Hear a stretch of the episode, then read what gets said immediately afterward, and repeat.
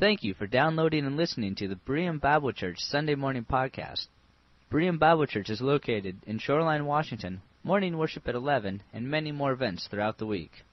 For more information, please visit our website at www.bereanshoreline.org. Children's Church will be presenting the uh, morning service to us. Uh, they'll be presenting the worship uh, leading in the first part of the service, like our team did this morning, and some special music. And then afterward, we have a special opportunity to have the music team from Grace Bible College, and they are going to be with us in the morning service. They're traveling across the country, and they'll be here on uh, Sunday morning and they're going to be presenting uh, during the sermon time their ministry for us. Hey, Justin, good to see you. Uh, we see they'll be next week. Uh, they'll be with us. So I want you to uh, be sure and make uh, invite somebody to come next Sunday. We're going to have a special worship time, a lot of music, and I know that it'll be something that uh, you'll enjoy. So please plan to be with us. I noticed in your announcement there, Kevin, that your son, the church they're getting married at, is in Wrigleyville, Wrigleyville, Chicago. Any of you ever been to Wrigleyville?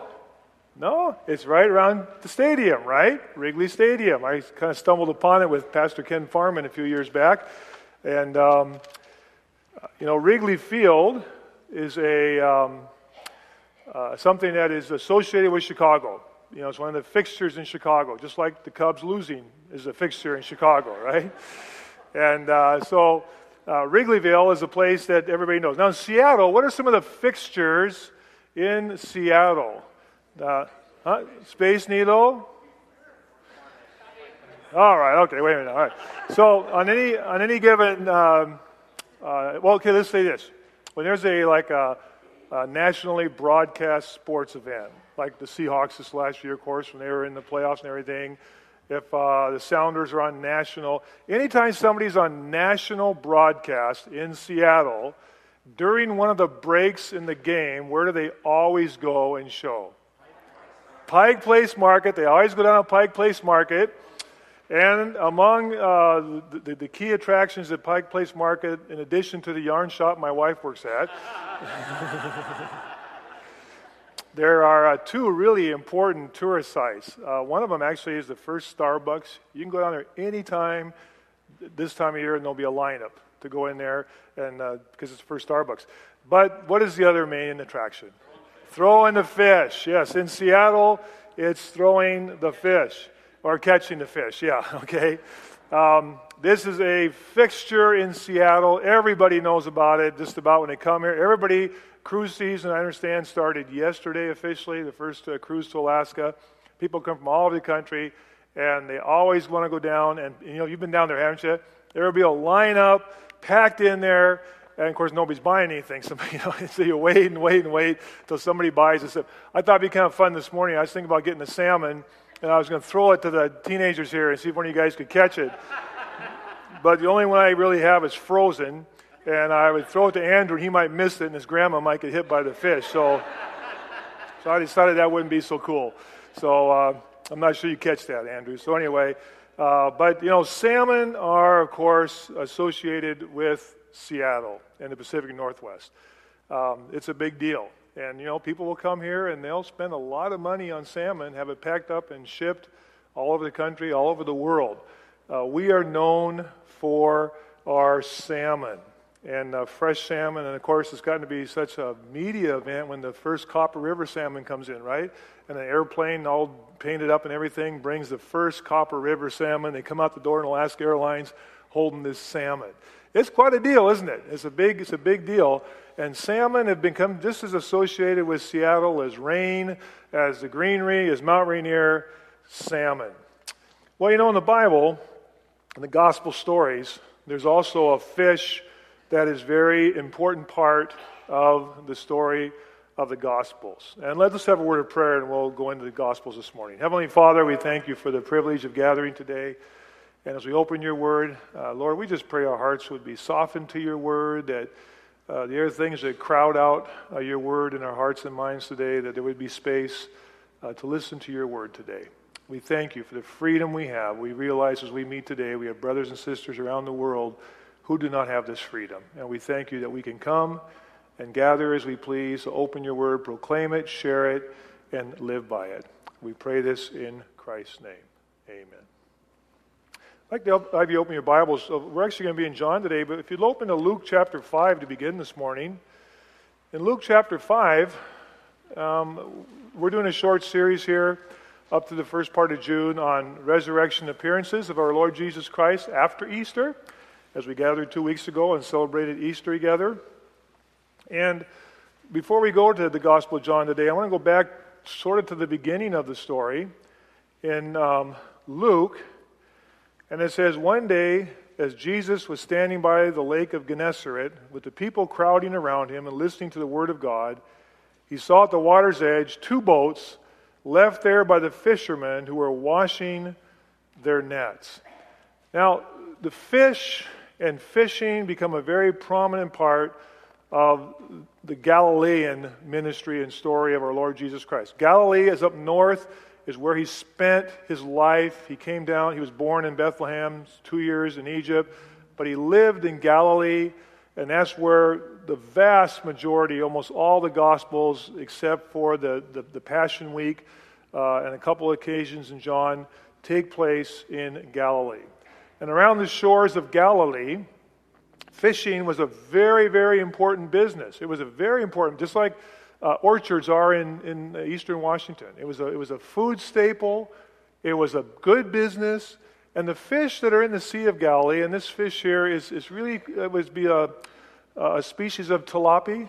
Am I saying that right? Tilapia? Salmon, I can say. Huh? Tilapia? Okay, that's good enough. All right. Tilapia. Tilapia. Oh, thank you. Okay. Well, in Israel, it's called St. Peter's fish. That's a lot easier to say, okay? So, and the tilapia um, are smaller fish, and you can see in this picture, you know, they're about, they're about this big and they're a um, sort of a white fish. And uh, today they're called St. Peter's fish because when you go to Israel, when we were there, you know, you generally try to take one of the tours across the Sea of Galilee where, where Jesus went. And when you land, uh, you get off your boat and you go sit down at this big open air restaurant, and they serve you uh, St. Peter's fish. And um, it's kind of bony and stuff, you know, but you know, you aren't going to go to Israel and not eat, you know, a St. Peter's fish. It's kind of fun. And these fish were uh, very plentiful in the lake. They still fish them today. There are different varieties and so forth. They're very plentiful, and, um, and the fishing was good business.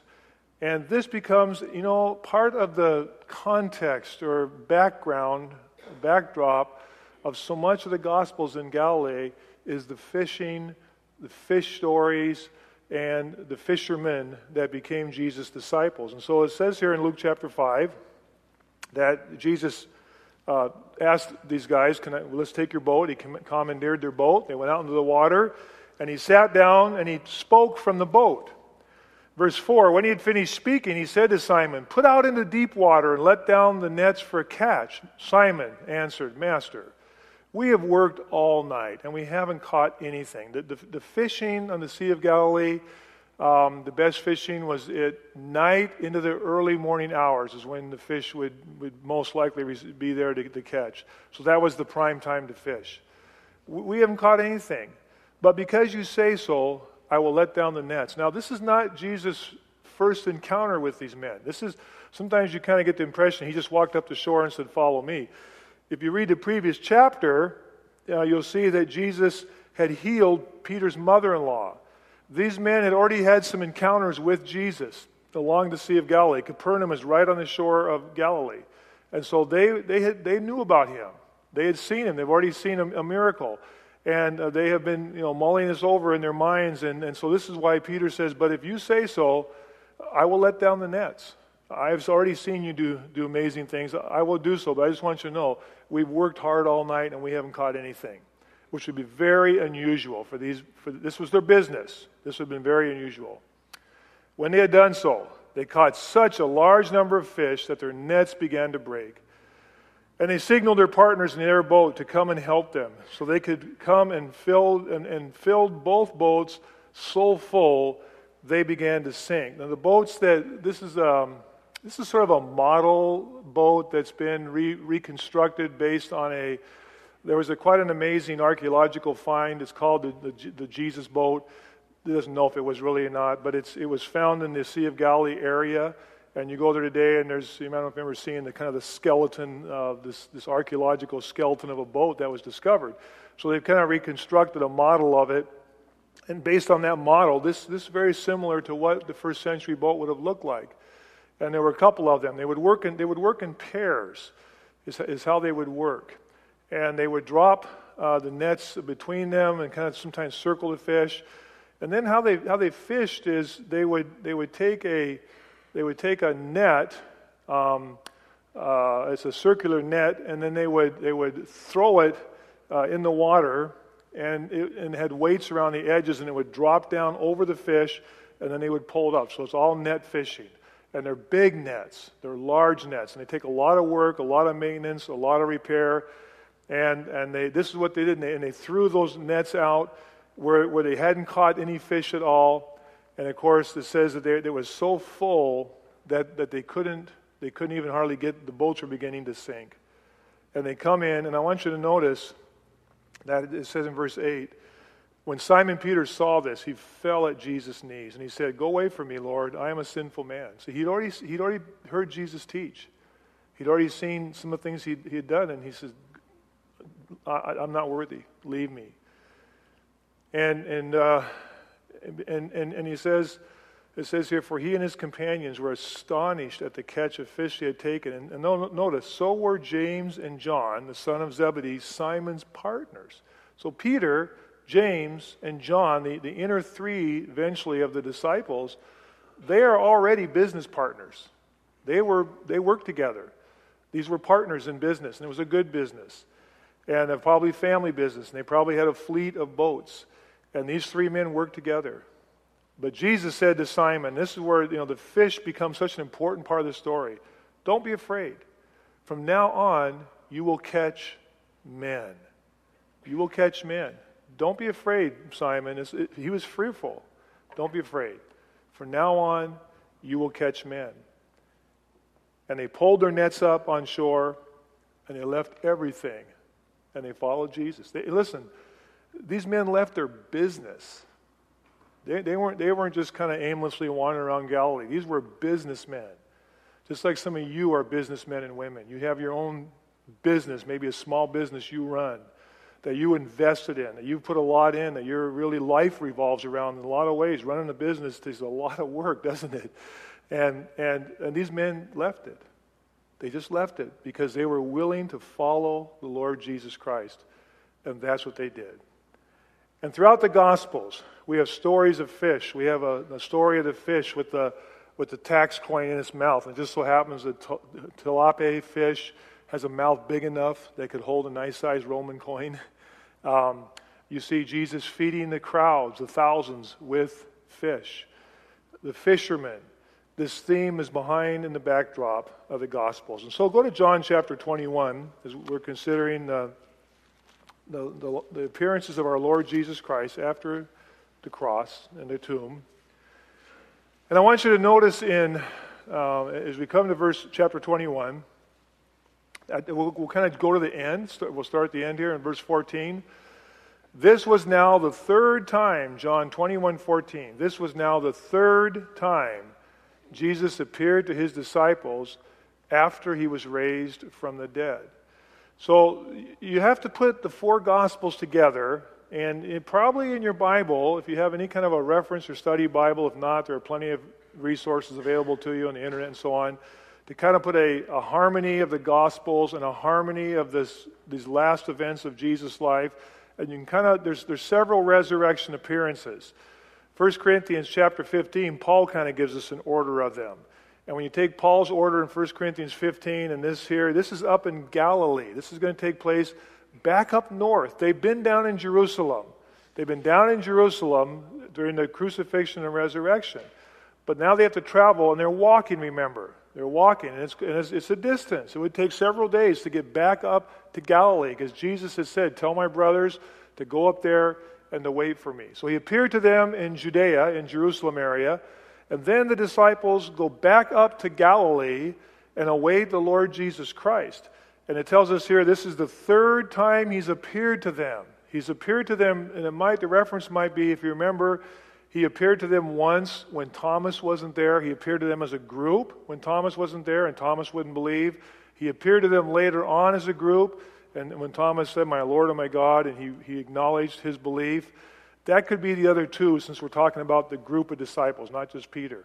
And so for the third time, he appears to a group of disciples. So go back to the beginning of chapter 21, verse 1. Afterward, Jesus appeared again to his disciples by the Sea of Tiberias. That's the Sea of Galilee.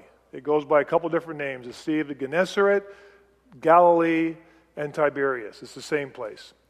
It happened this way Simon Peter, Thomas, who will, Gary will, will share some more on that in a few weeks, called Didymus, Nathanael from Cana in Galilee, the sons of Zebedee, which are James and John, Peter's partners, and two other disciples were gathered together. So not all of the 12, and the other two may not even been of the 12. We don't know. There are other disciples that uh, were not of the 12. As Kevin spoke last week on the road to Emmaus, they were not of the 12. And they're up there in Galilee. And Peter says, I'm going out to fish. I'm going fishing. It doesn't give us any background, doesn't give us what's going on, doesn't say why. It just announces Peter says, I'm going, I'm going fishing. I'm going fishing. And when Peter says that, this is not a, uh, a vacation. You know, this is not just an excursion. They're going out to fish commercially because we'll see as the story develops, they're doing exactly what they did in the first part of the story in Luke when, when the story begins in Galilee. They're going to go out and fish for, for, for real, to catch fish to sell. Peter says, I'm going fishing. And Peter told them that, and they said, We'll go with you. So they went out, they got into the boat, but that night they caught nothing. Now, I'll have to, I want to stop here for a minute. There, oftentimes there's assumptions made, especially about Peter. You know, a lot of Peter gets very stereotyped, you know, and there's a lot of assumptions made about Peter. We should probably be a little careful because if they're wrong, we don't want to be saying things about Peter that aren't true, you know. And but there's a lot of assumption when you read a lot of commentaries and maybe devotionals and so on. You know, it might be in the tone of voice. It might be in the tone of voice. You know, the tone of voice could be, "I'm going fishing." I'm, I'm going fishing.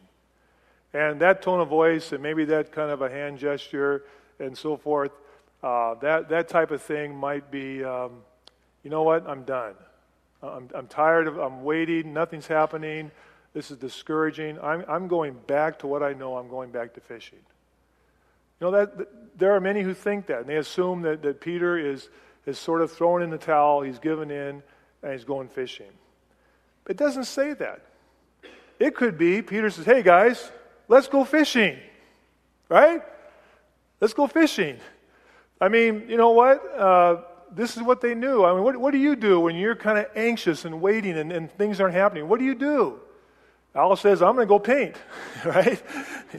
you know, some of you say, I'm going I'm to go golf. You know, I'm going to go knit. I'm going to go cook. I'm going to read a book.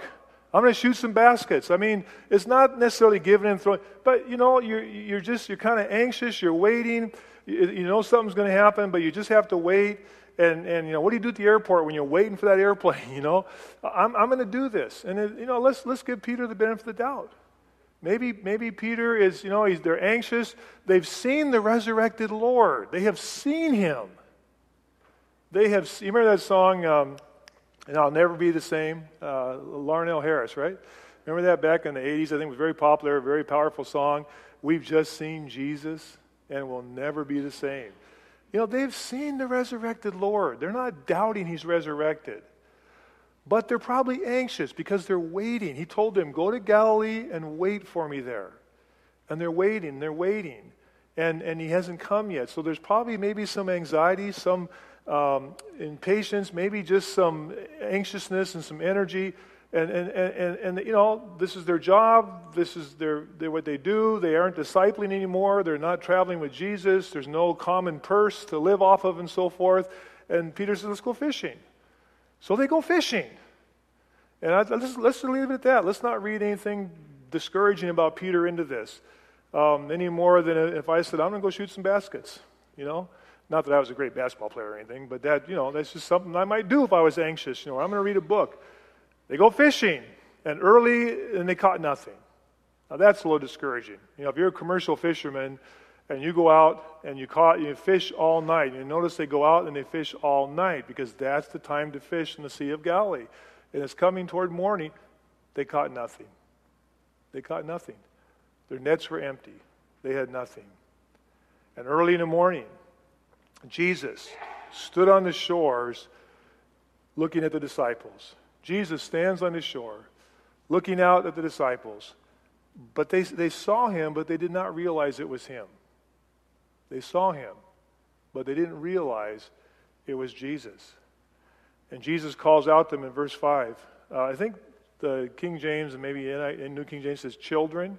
It actually is the word paidia. It is the word for my, my little ones. Um, not necessarily diminutive, you know, like halo kids, but that is the word children.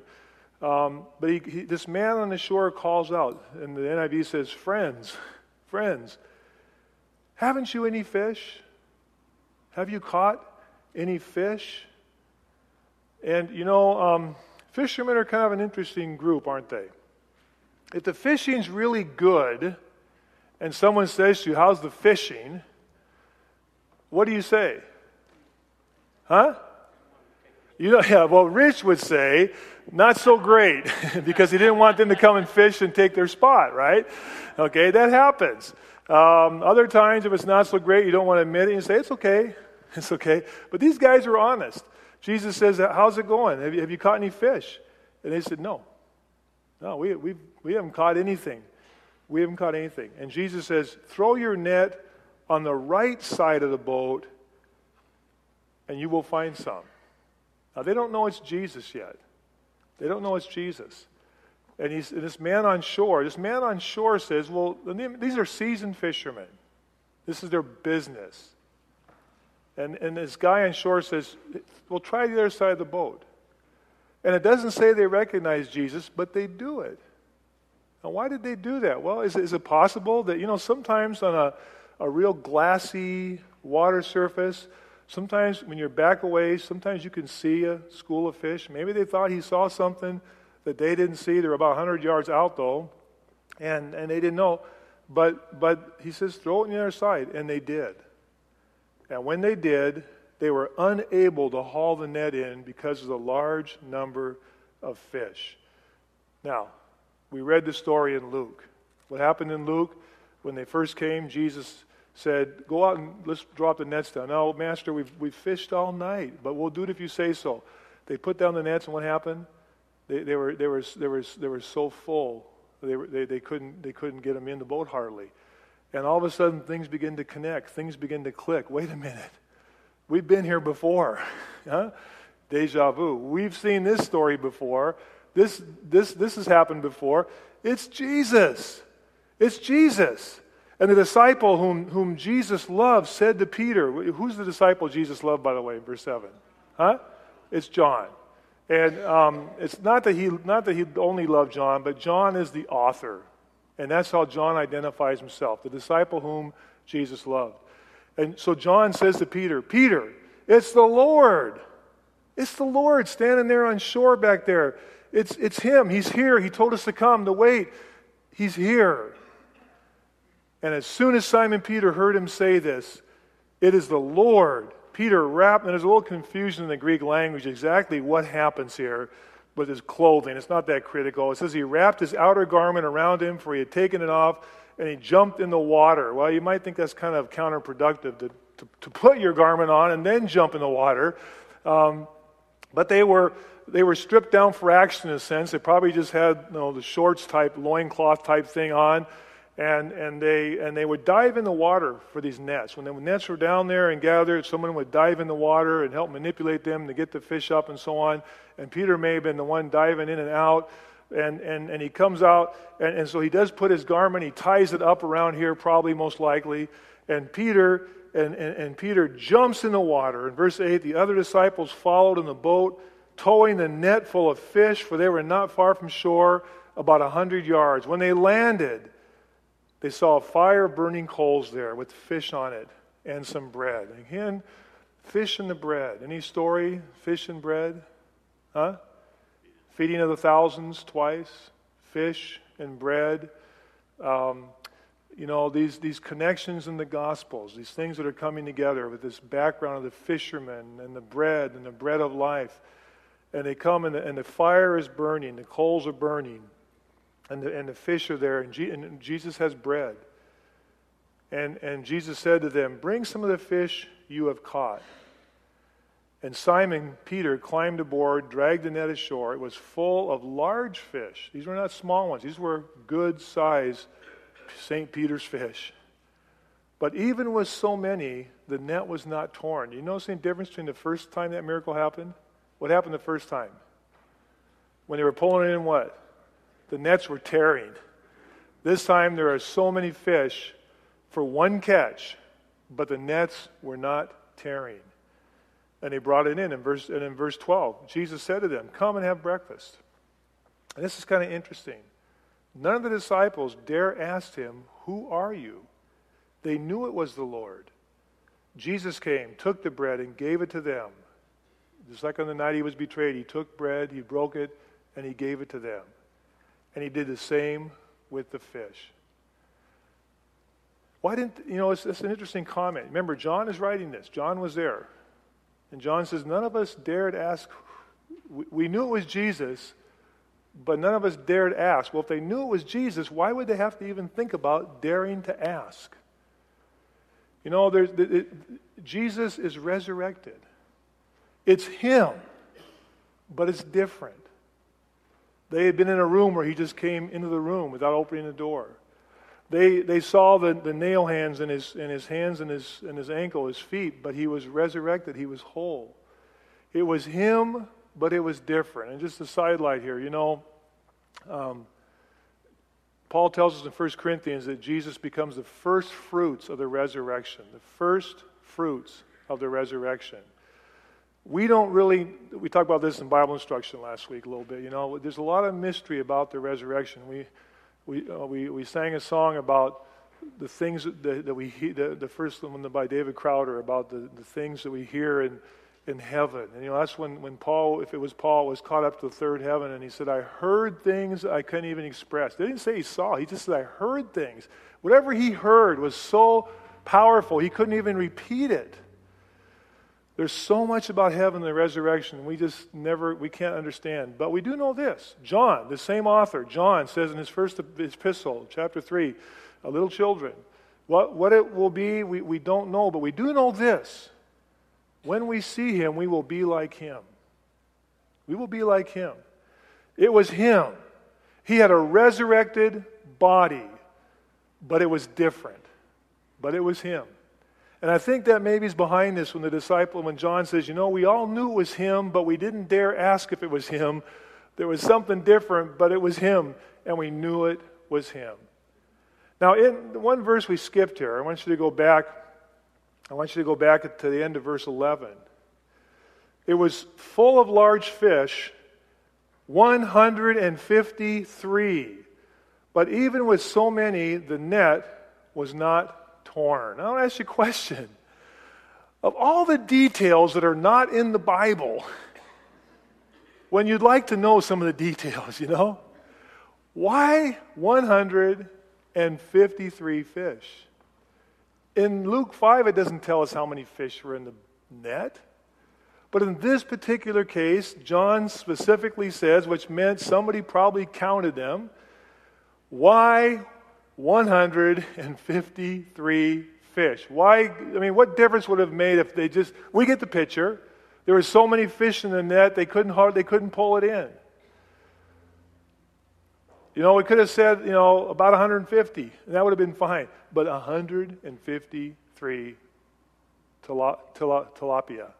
Got it, tilapia, okay? Fish. 153 St. Peter's fish that came in that day.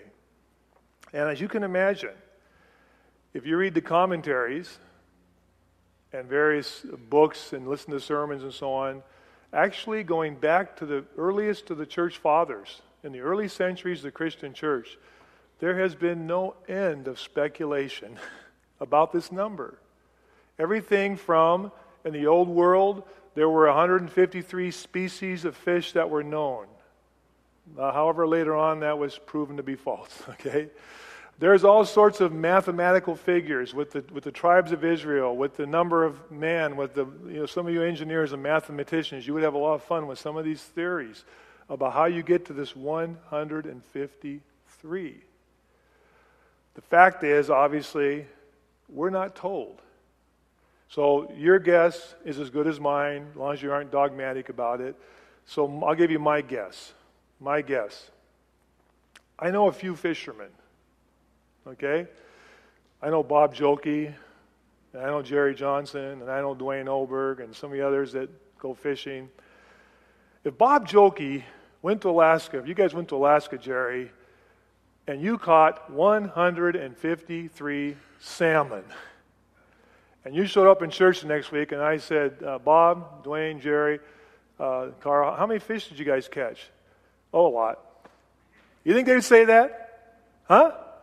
A lot. They would say what? We caught 153 salmon, right? Come on, Jerry, isn't that right? He'd probably stand up and wave his hands and everything else. We caught 153. This is a fisherman type deal, you know? Uh, they keep track of these things. And this was so significant. If I ask some of you teenagers that are running track and so on, and you had, and you had a, a you know, a, a, stellar time, how did you do? Oh, it took me a couple minutes. No, you'd say I did it in this, this, and the, down to the hundredths of a second. This is, a, this, is, this is significant.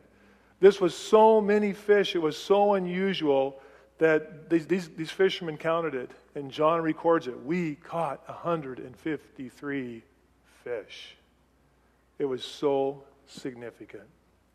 Why? As we conclude this, I want to, I want to, there's, there's a theme in the Gospels. It's actually a theme in the Bible. It crossed dispensations and the ages. It's one of those interdispensational. It's one of those uh, horizontal truths, as, as, Craig has in his book on, on, on, on dispensationalism. These, these truths that run across the ages that are consistent throughout the Bible. And that is the, the, the principle, the principle in the Bible of abundance. Of abundance. This was an abundant amount of fish. This was more than adequate. This was more than anybody should have caught in one netting, in one fishing excursion. This was an abundance of fish. And you know, there's so many gospel and epistle statements in the Bible he will never be thirsty again. John 4:14. 4, he will never be thirsty again, the man who comes to me. The water that I will give him will become in him a spring of water welling up to eternal life. The abundance of water, not a scarcity of water, but an abundance of eternal water, as it were, this metaphor that if you come to me, I am the living water. If you drink of me, you will never thirst again. In fact, not only will you not thirst, but it will well up into an abundance of abundance of life, an abundance of water. In the Gospel of John, Jesus says, I am the bread of life. Whoever comes to me, whoever comes to me shall not hunger. Whoever believes in me shall never thirst. Not just if you come to me, uh, you will get by today. No, you will never hunger. There is an abundance. I am the bread of life. I am the wellspring of water. I am the abundant. I am the one of my favorite verses. When I was a young person, when I was the age of these guys here, one of the verses that always really kind of stuck with me that that um, I remember one of my first devotions I gave when I was doing devotions in youth group uh, was one of this verse verse here in John in John ten ten. I came that they might have life and what? Have it more abundantly. I came, amen's right. I came that they would have life and not just life, but they would have the abundant. What is the abundant life? You know, let's be honest, we don't always feel like we're living the abundant life. And unfortunately, in our culture today, uh, this truth and this promise has been a little twisted by some to, to, to speak to consumerism, as if Jesus was talking about if you come to me, uh, you will always be wealthy, you will always be a rich person, you will never get sick. Jesus and his disciples weren't rich people. Mary and Joseph were not rich people. They, gave, they offered the sacrifice of a poor person. Jesus I don't even have a home. You know, talk about a, a homeless. Um, sorry about that. You didn't see that, did you? Natalie Shamari's birthday? Okay, showed up on my. I can't get rid of those birthday notifications on my iPad. And throughout the week, every so often, your birthdays pop up at the most inappropriate times. So today is my daughter in law's birthday. Happy birthday, Natalie Shamaria. I was afraid you guys aren't seeing that, are you? so. I come that they might have life and have it more abundantly. It is not about consumerism. Sure, we all like to have plenty of stuff. That's, that's fine. If God blesses you with, you know, use it and be generous. That's all, that's all, you know, God says, if God gives you more than you need, be generous. But that is, that is such trivialization to take such a deep, spiritual, and real truth and trivialize it to stuff. The Lord Jesus said, I have come that you that you, Pastor Jim, and that you would have life and have abundant, overflowing life, spiritual life, security, joy, hope, compassion, community, the things that are so important, family and friends as the family of God, children you know, grandchildren, loved ones, meaningful work, hobbies, you know, every, the things that, that, that, that, are, that, that bring you joy because they're from the Lord. I have come that they might have life and that they might have it more abundantly. On Easter Sunday, we talked about this verse from Ephesians. These are cross the ages principles. Now to him who is able to do exceeding abundantly. See, there's that word again. Above all that we ask or think, according to the power that works in us, unto him be glory as to God in the church by Christ Jesus throughout all ages, world without end. Amen. To him who is able to do abundantly more than we could even not even think what? Even imagine. This is your God. This is my God. He loves us so much. He wants to give us so much. And I wonder sometimes, and, I, and, I, and, I, and I'm devotionalizing uh, unapologetically, I'm a devotionalizing on this passage this morning. Do we sometimes, is the net on the wrong side of the boat? Know, are we fishing where there's no fish? And, and, and God has given us the instructions in His Word. He's already told us what He has done for us. He's already told us who we are, joint heirs with Jesus Christ. He has already promised. You read the epistles, and He promises what he, that, that we can have this same abundant life the life filled with joy, with hope, with a relationship with God that we are a new creation, the new humanity, the new man, the, the new people of God. As a collective group and individually, we are new. We are, if any man be in Christ, what? Behold, he is what? A new creation. All things have become new. The old has passed away. That is a fact. That is the reality. That is what God has done for us. And I just want to encourage you today, friends.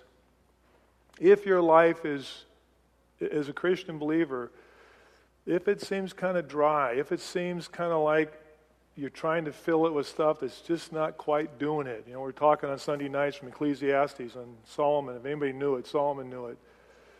I want to encourage you. Cast on the other side. Put it where God is. You got a Bible. If you don't, we'll give you one. We'd love to really, we'd love to give you one. You you got God's word. You can pray. We sang wonderful songs of worship and praise. You know songs that are in your heart that you can sing throughout the week. Spend time with God. Get to know this God who loves you so much and understand what He's done for you. How many fish did you catch? 153 fish. What has God given to you? What has God made available to you? As hard and as difficult and as challenging as life can be at times, friends, and so you know, you know that. I just want to encourage you today. Are you on the right side of the boat? Are you on the right side of the boat? Put your net where the fish are. Put it down where God is. And let God answer your heart. Let God, let God provide for you all that He will have. Children, how's the fishing? Have you caught anything? Try the right side of the net, boat. Try the right side of the boat. It's the Lord. It's the Lord. Heavenly Father, we thank you for your goodness to us, how much you love us. Uh, we have just a song that if ever we love you, our Lord Jesus, it's now. And we are reminded from your word that we love you because you first loved us. We were not looking for you, you came looking for us, just as you did for Adam. Where are you? And Father, you found us, you called us to yourself. And we are so thankful. And we do love you today, God. We don't always act like it. Uh, we look back over our, our week, and, and sometimes we think, you know, we, we didn't act like it as much as we could have. But Lord, we we want to walk with you. And we, we can put our, our net on the right side of the boat and find truth in your word, truth in meditating on your word, and praying, being in Christian community, sharing in life together. And uh, Father, uh, we just want you to know we do love you today. We do love you. And we just pray that our lives this week, no matter what comes up, will reflect to those around us that we really do love you because you first loved us. And our wonderful and blessed Savior, Jesus Christ, in his name we pray. And all God's people say together, Amen. Amen.